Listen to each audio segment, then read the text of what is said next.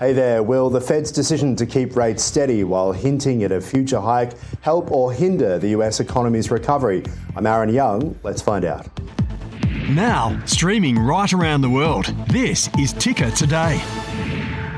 Hello and welcome. Great to be with you. Coming up, new details about President Biden's meeting with Chinese President Xi Jinping. Plus, WeWork shares tanked nearly fifty percent to a record low, and the future is looking tough. But first, our top story.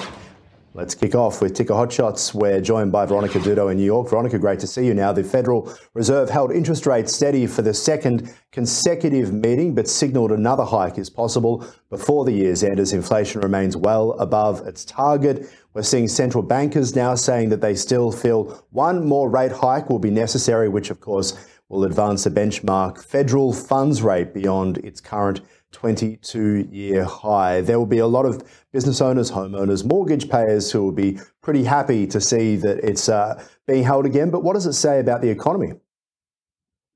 So it's really interesting. You know, I've done a lot of interviews with some economists and also Wall Street experts and investors. And, you know, the third quarter that came in, uh, we saw a lot of strong numbers, also the core C P I. So what, you know, the consumers are spending and, and the price that they're paying, it, it held. So it's not really a surprise for a lot of people who follow this uh, type of news, you know, this market, that they held it. Of course, they do have a chance at the end of the year. That is quite likely.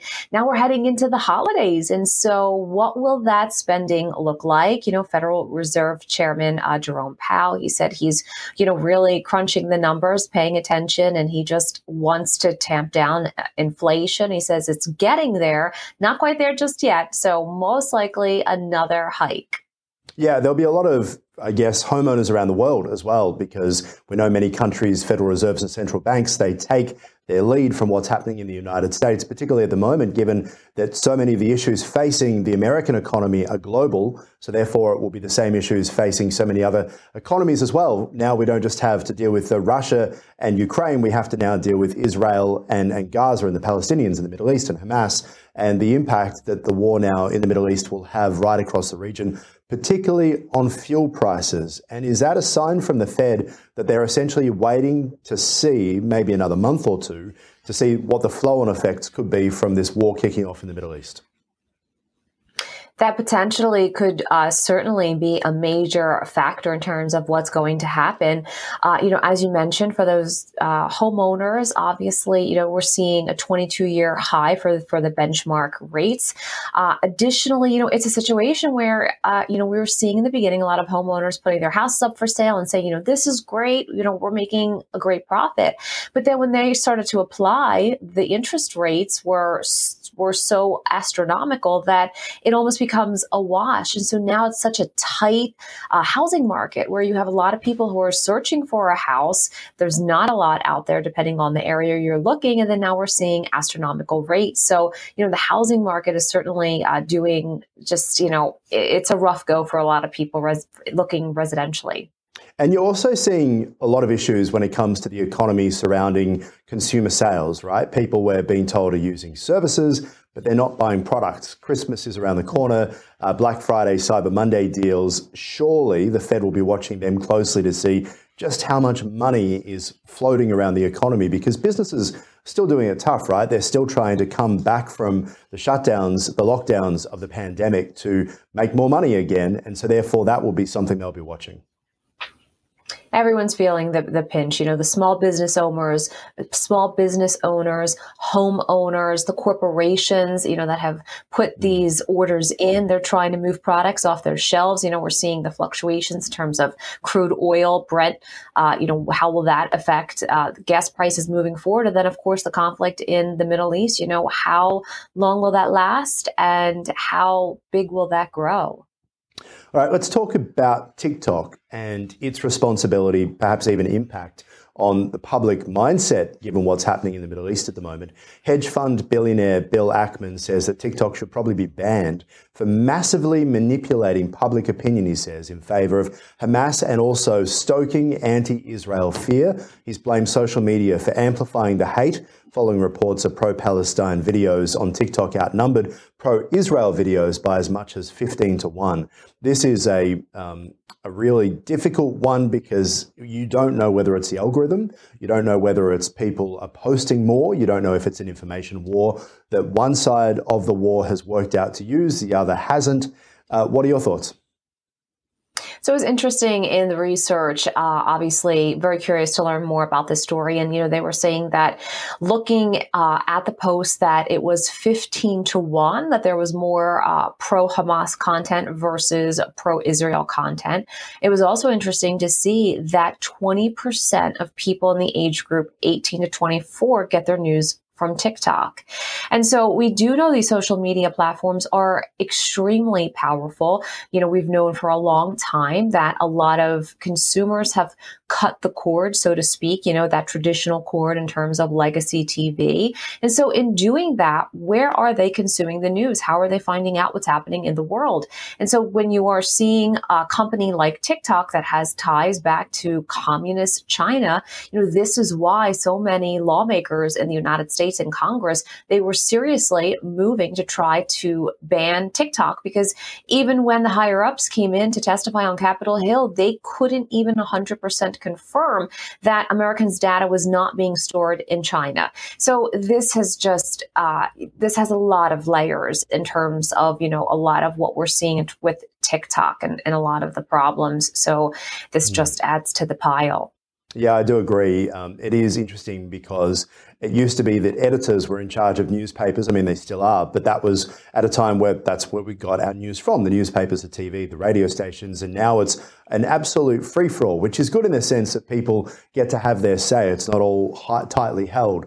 But when it comes to being fair, being balanced about your coverage, what do algorithms do in this situation? It it's, doesn't seem like they're designed for that. It literally is seemed that it's the loudest voice, or uh, learning to be able to play the emotion to show a bloodied child, for example, may get more likes, which could then push it into more feeds. But there's no one keeping an eye on making sure that we can hear the different sides to make sure um, that someone doing something really bad isn't coming across as doing something really good because they've learned how to manipulate uh, the algorithm. All right, let's move on to our next one.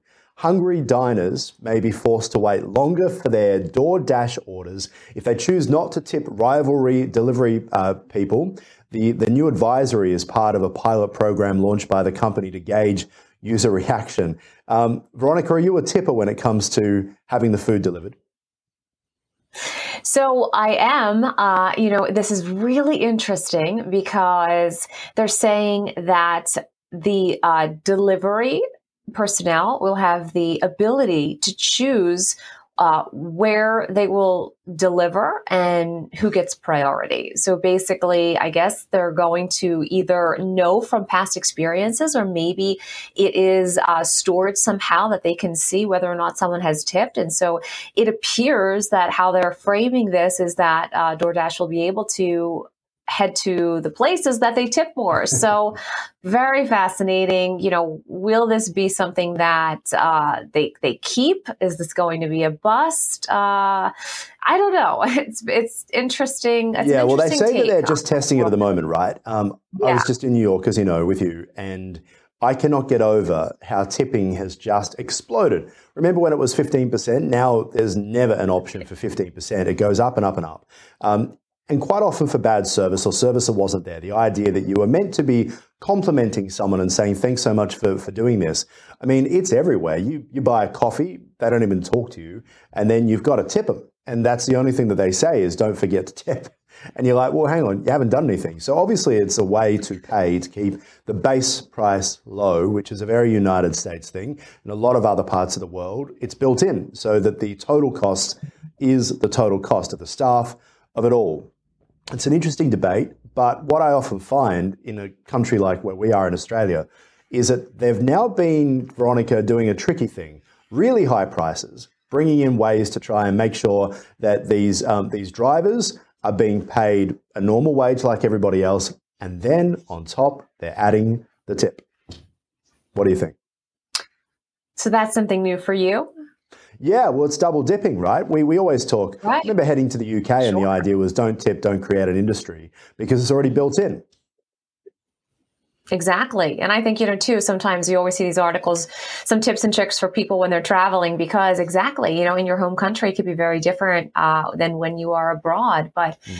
you know, it's an interesting situation, um, you know, because a lot of the uh, workers sometimes struggle with healthcare. That's not always built into it. So exactly, you know, there's different templates for different yeah. countries and different companies. Yeah. All right. We'll leave it there. Veronica, as always, thanks for your time.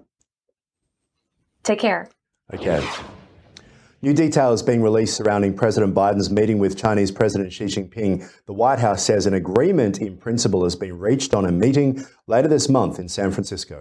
U S President Joe Biden is set to meet China's Xi Jinping in San Francisco this month, according to the White House. A senior Biden official said that details of the meeting still need to be hammered out. However, it would be the latest in a flurry of diplomacy between the two superpowers, with the Israel-Hamas conflict adding a new dynamic to their testy relationship. Biden and Xi haven't met since last November at Indonesia's G twenty summit in Bali, and Biden has yet to host the Chinese leader on U S soil since he took office. White House Press Secretary Karine Jean-Pierre confirmed they aim to meet in San Francisco on the sidelines of the upcoming APEC summit. The president said he's looking forward uh, to meeting uh, to meeting uh, with President Xi. It's going to be a constructive meeting. Jean-Pierre was also asked whether the U S has considered any gestures to help make top-level meetings with Beijing more frequent. We've been very clear. Our policy uh, and how we move forward with China hasn't changed. Uh, this is intense competition, right, that we have said that we want to uh, to move forward with, with China. We understand that. And intense competition means uh, intense diplomacy. That's what you're going to see. U S officials have told Reuters they view the potential sit-down as essential to help ease tension between the two countries on further issues, including Taiwan and a Chinese military buildup in the South China Sea. You are watching Ticker Today. More right after this. You're watching Ticker. We'll have more in just a few minutes.